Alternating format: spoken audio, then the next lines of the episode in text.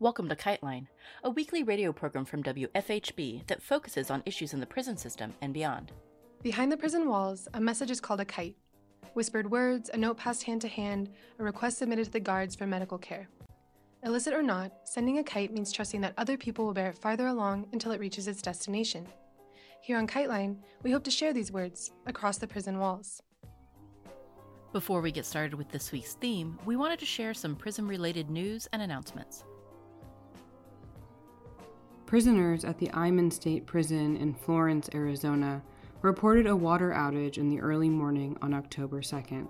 Hundreds of men were forced to share portable toilets and just a few gallon jugs of drinking water in several units at the prison, which houses more than 5,100 people. After the initial weekend outages, prisoners reported the water was being turned on intermittently for use, but appeared to be contaminated. Quote, Water that we are getting has a lot of sediment, such as dirt or something unknown in it, a man incarcerated at Eyman said. We are sweating in our areas since we only have evap coolers. We are in a struggle to decide whether to use the water we do get for hygiene, food, or drinking. End quote.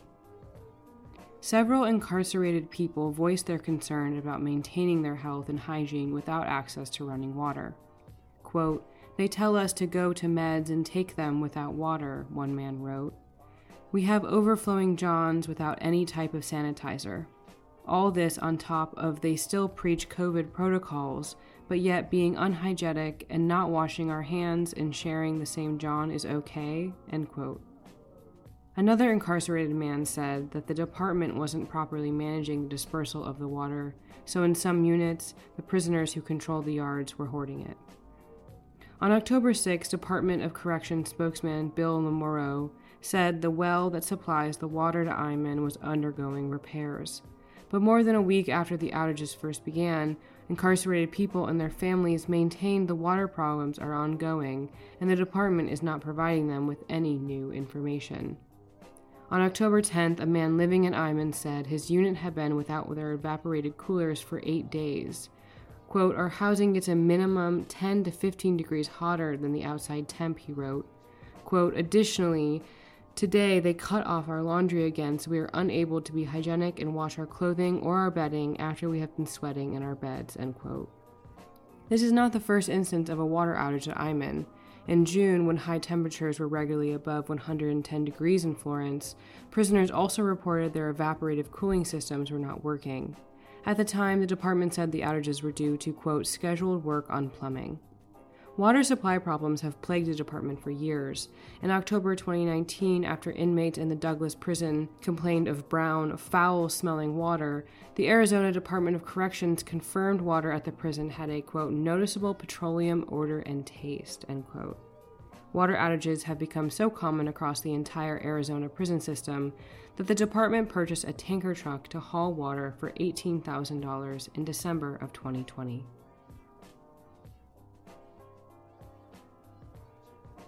Political prisoner Eric King had his first evidentiary hearing on October 14th in Colorado federal court for a charge while in prison for allegedly assaulting a Bureau of Prisons officer in 2018.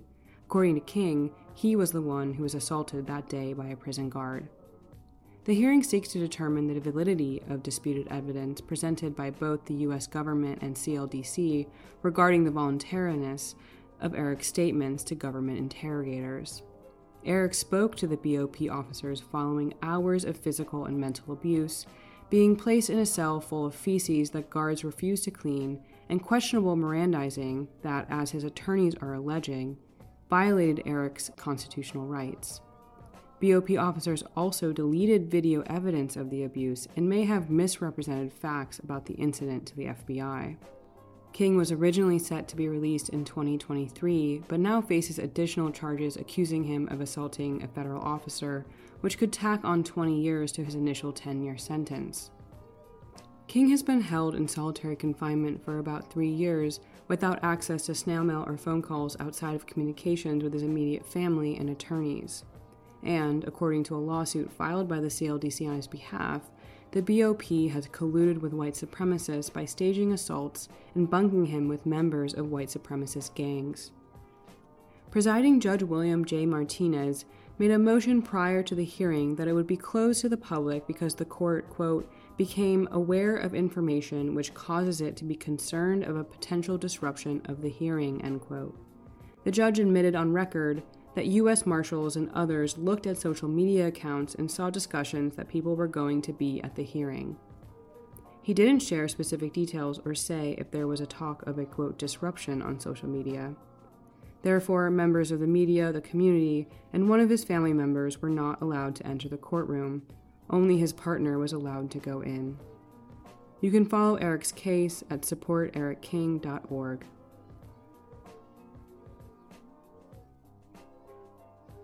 This week, we hear from a friend and supporter of Jessica Reznicek, who's incarcerated in federal prison after she admitted to sabotaging the widely opposed Dakota Access Pipeline, or DAPL, in 2017.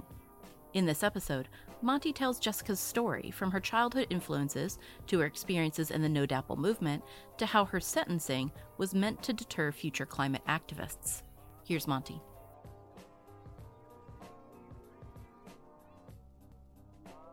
My name is Monty, and I am a member of the Jessica Reznicek support team. I'm a friend of Jessica's and have been supporting her through her legal process over the last like two years. Jessica Reznicek was a part of the No DAPL movement. She was born in Iowa and was living in Iowa.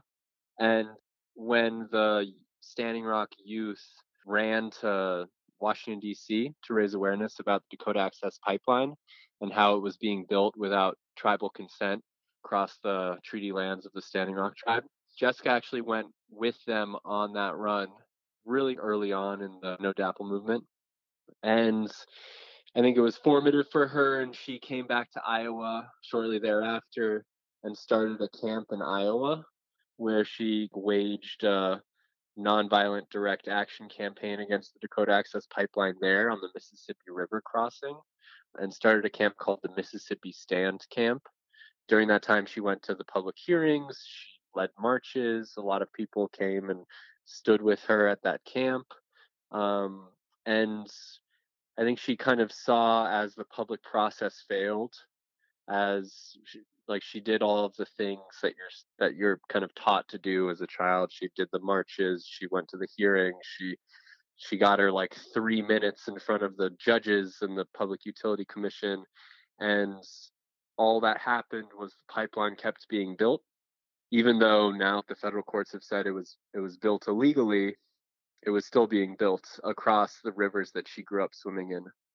And so eventually she and a friend of hers went down the length of the pipeline in Iowa with uh, oxyacetylene torches and which is kind of what they use to weld the pipes together and they unwelded sections of the pipeline well as dismantled a bunch of construction equipment you know they set fire to it and in 2017 they actually took responsibility for those actions and uh, did a press release where they took responsibility.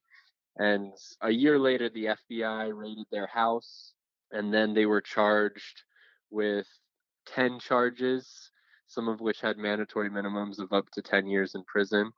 And just this year jessica pled guilty to one charge of conspiracy um, to commit damage against an energy facility. And this year she was sentenced to eight years in prison, $3.2 million of restitution paid to the pipeline company, and three years of probation, along with a domestic terrorism enhancement. The domestic terrorism enhancement doubled her prison sentence from three years to eight years. I'm not sure when the charge was first used, but it's become this charge that's used a lot against environmentalists. It's a attempt of the state to criminalize environmental protests by saying that you're a terrorist. Um, like when you get labeled a domestic terrorist, it in like inherently tax on about 15 years to your to like what the judge can sentence you to in terms of prison and a lot of the time you'll also be sent to a facility where you are basically on solitary confinement for the whole time that you're there. So there's very material and, and horrible implications to be to being labeled a domestic terrorist. And what we've seen uh, again and again, especially recently, is it, this language of terrorism is being used to justify state surveillance of activists. It's being used against um, pipeline protesters in Minnesota, in West Virginia, in Canada, and I think in the con like in the context of the IPCC climate report that just came out, where they were saying there the, there's this code red for humanity if we don't drastically reduce our carbon emissions. Uh, they also the main scientists from that report also put out this letter in the last couple of years denouncing the global trends that was happening across the world of governments labeling environmentalists and indigenous people terrorists as a way to basically eliminate their civil civil liberties and human rights. And so I, I think that that's a part of the context of Jessica's case, this apparatus that is criminalizing climate protest while the world is burning due to this climate crisis we're in. The state's response to ecological defense in the in the face of this climate crisis and and to, to land defense and land defenders and indigenous water protectors um, has been to increasingly criminalize them. After the no DAPL movement which is one of the largest social movements in our history after the no DAPL movement states across the country passed these what they're called critical infrastructure bills at the behest of oil corporations um, that basically took existing crimes. You know, like like if you walk onto a site that's owned by a pipeline company, you can be charged with trespass. Um, and so, and but it's usually a misdemeanor. It's you can get charged with trespass, and it's like max 30 days in jail or something. And so, what these critical infrastructure laws did is they took these existing laws and they said, if you're trespassing on pipeline property specifically, on critical infrastructure, even if it's private property of like a private corporation, it's suddenly a felony and you can suddenly go to prison for 10 years. And so that's what we've seen with Jess's case as well is there was a law to prosecute Jess for her actions. Like the the charge that she pled guilty to um, had a sentencing guideline of like three or four years. Um, or it's like zero to 20 is like the range, but it, like her sentencing guidelines were, were three to four years. But then they tacked on this this terrorism enhancement that cranked it up to eight to nine years, you know, in prison. And so I think I think that's that's what what's going on. And what the judge said at her sentencing was, I'm sentencing you to this amount of time because I need to discourage other people from taking similar action. And so these laws that are being passed across the country, these critical infrastructure laws that are being passed across the United States and across the world, there's laws being passed in India, in the Philippines, in Canada that equate environmental activists and land defenders and indigenous people with terrorists. And that's the point of these laws is to dissuade people from taking similar action. I think something that happened with Standing Rock is that it awoke in a lot of the United States a recognition of indigenous people and presence of indigenous people that I don't think had happened for a very long time. And now there is a growing movement of people standing in solidarity with indigenous people who are protecting their land and water. I think the mainstream environmental movement received a check by Standing Rock and, and learned a lot from Standing Rock and learned to acknowledge the leadership of indigenous people. I think something that the mainstream environmental movement has lacked for a very long time is that it's people trying to protect an earth that they have no relationship with. And so Standing Rock was a really special movement because it was indigenous people protecting lands that they had a, a very long standing relationship with, that they had stories tied to, where they harvested their food. It was their home. And I think that Jessica and her actions, she kind of tried to embody that respect for the land and respect for indigenous people and the responsibility that we all have to the lands. I think in the context of the world we're living in, we all kind of have to ask ourselves how are we going to act in the face of climate catastrophe when governments are not actually protecting the earth or the water and not actually reducing our, our climate impact and not actually reducing our, our emissions. And for Jess, she felt that she had a responsibility to the waters that she grew up swimming in and to the indigenous people who started the No DAPL movement. And that responsibility caused her to act even though she knew her, her liberty was at stake.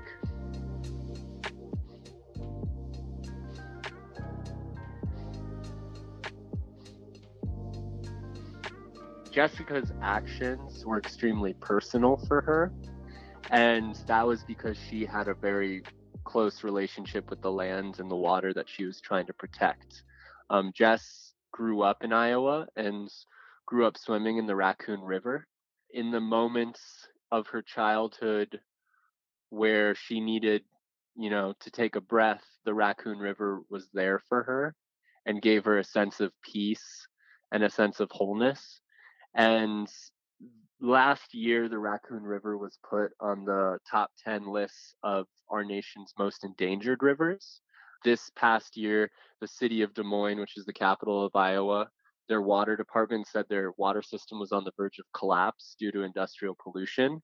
And they actually had to switch their intake from the Des Moines River to the Raccoon River.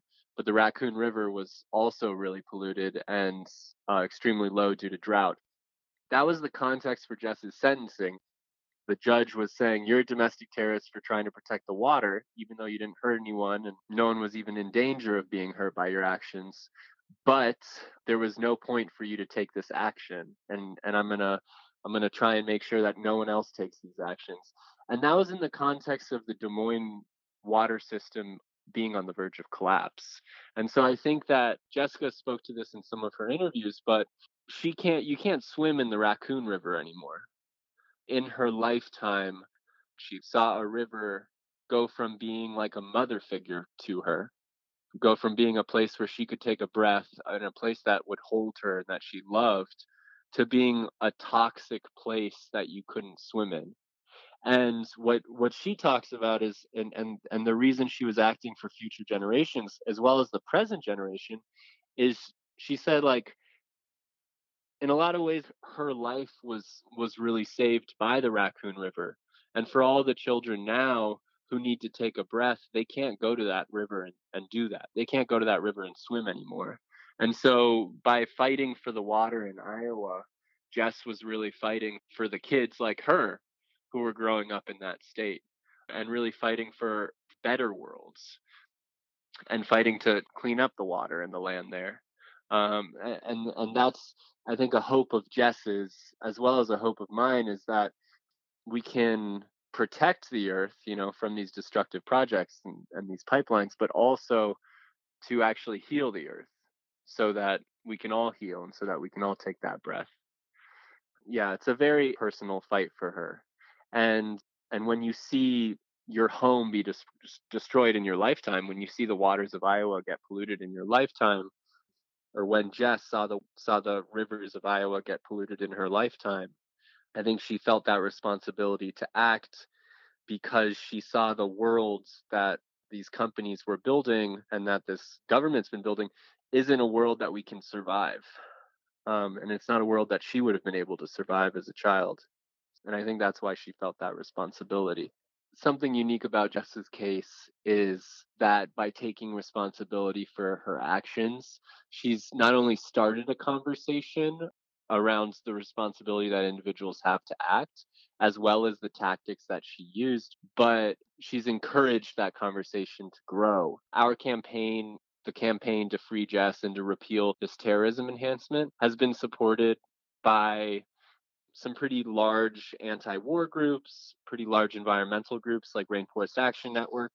And I think that's because her case takes tactics that maybe these groups wouldn't engage in and and wouldn't even normally talk about and brings it to a broader audience as well as I think these groups are realizing that the language of terrorism is coming to their doors and what happens to Jessica is, if not already happening to them, will happen to them very, very shortly. As I said, most environmental movements across the country that are trying to protect land are currently being surveilled and are currently feeling the language of terrorism be brought against them by the US government. The movement against Line 3 in Anishinaabe territory in Minnesota, the movement against the Mountain Valley Pipeline in West Virginia, they're all currently like being surveilled by federal agencies um, under the guise of, of anti-terrorism. Yeah, I think that's kind of a broad thing about how Jess bringing this conversation to the public shed light on the fact that the conversation really should be public if we're going to stand up against this system that's just growing. Like the Department of Homeland Security, a lot of people don't realize that these anti terrorism systems and agencies have only been around since about 2001. 2001 is when the Department of Homeland Security was created. 2002 or 2003 is when ICE was created.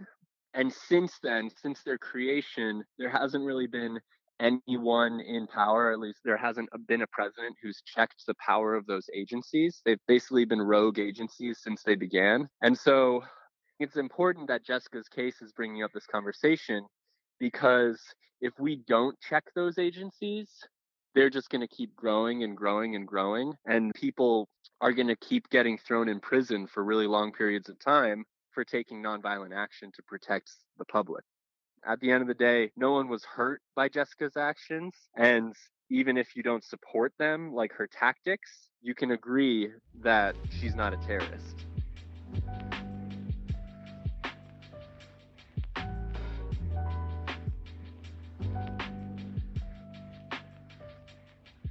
I've been asking myself what it means that it was Biden's Department of Justice that sought the terrorism enhancement against Jess. And I think it shows where the current priorities of the Biden administration lay. It's troubling that the Biden administration will, on one hand, say they're going to act on climate change and say that that's one of their priorities. But on the other hand, they're actually criminalizing individuals who take action on climate change. It's been under Joe Biden that Line 3, which is a new million barrel a day pipeline from the Canadian tar sands, has been built, equivalent to 50 new power plants. And and so I think it's it's troubling that this administration, that this administration who is a Democrat, um, who's more progressive than the last one, at least that's what they say, is actually expanding the criminalization of environmental protesters. And so, in the context of acting on climate change, I think that something we need to realize is that these systems that are getting built, like the Dakota Access Pipeline, the Line 3 pipeline, these are new systems that are drastically expanding fossil fuel infrastructure. If over 50% of fossil fuel burning infrastructure has been built after 2004, that tells us that these problems are getting worse and that these problems are getting worse a lot faster. And so I think for Joe Biden and Joe Biden's administration, it's not only that they're not acting as fast as they should, they're actually moving in the wrong direction right now. They're letting bigger projects get built while also criminalizing the individuals who are standing up and risking their liberty to protect the earth and water that the government's failing to protect. So if you go to supportjessicareznicek.com, um, that's our website, and there you can find the petition we're asking people to sign. If you click on the petition page, people can sign up. It's to tell Congress to repeal this use of domestic terrorism against Jessica. And there's also on the petition page a link where organizations can sign up to support. So that's one way we're we're getting people to support Jessica. We're also going to be making T-shirts that are really beautiful and that everyone should buy. And um, one of the asks that we are putting out there for Jessica's campaign is that people make art to support the messages of her campaign. I think art is really powerful. Art gives people joy and can capture messages a lot better than words can. So if you're an artist, please email us at freejessicareznicek at gmail or contact us through our Facebook page or go to our website. Love art. And then just on a personal note, we've been individually we've been writing Jessica a lot and talking to her and making sure she has money on her books and she has books that she wants and and yeah, and we'll be doing just kind of doing everything that we can to support our friend who's locked up in a room. Jessica's case is really serious, but at the end of the day, the reason I'm involved in this campaign is because I'm her friend. And I really want people to understand what Jessica's like as also a part of this campaign. Like, Jessica is one of the most joyful people I know, and one of the most sincere people I know. Um, she loves camping. One of my favorite memories of hanging out with Jessica is like we went camping by this river and we're like roasting hot dogs over a fire. I don't know. I think uh I think one thing that Jessica taught me was eh, or she she just is one of those people who has that spirit of kind of like rebellious dignity, you know, like she's seen the rivers in Iowa get poisoned, the rivers that she loves, and so she carries that grief in her, you know, like where you look in her eyes and it's just like very clear that she's seen that she holds grief and has seen some real but then you also look in her eyes and they're full of joy and kind of laughter and i think that that kind of speaks to that that kind of dignity of rebellion is she's she's a person who loves the world and loves the people of the world and because of that she acted to protect the world and protect the water.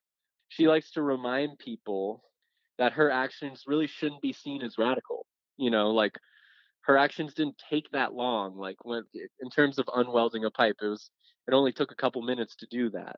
She took these actions out of this love, out of this deep love for the place that she was from, and for the trees and for the water and for the fish and for the people that live there and for all the kids who, you know, ride their bikes down to the river and want to swim there. And so I really appreciate that. I really appreciate those actions of love because I also love this world and love the people in it. And I hope that, you know, I hope that we can all come together and, and get Jess free, make sure that that the US government hears that Jessica Reznicek is not a terrorist for protecting the water out of love, but also so that we can hold each other up to also act from places of love and courage and sincerity when it comes to protecting what's important.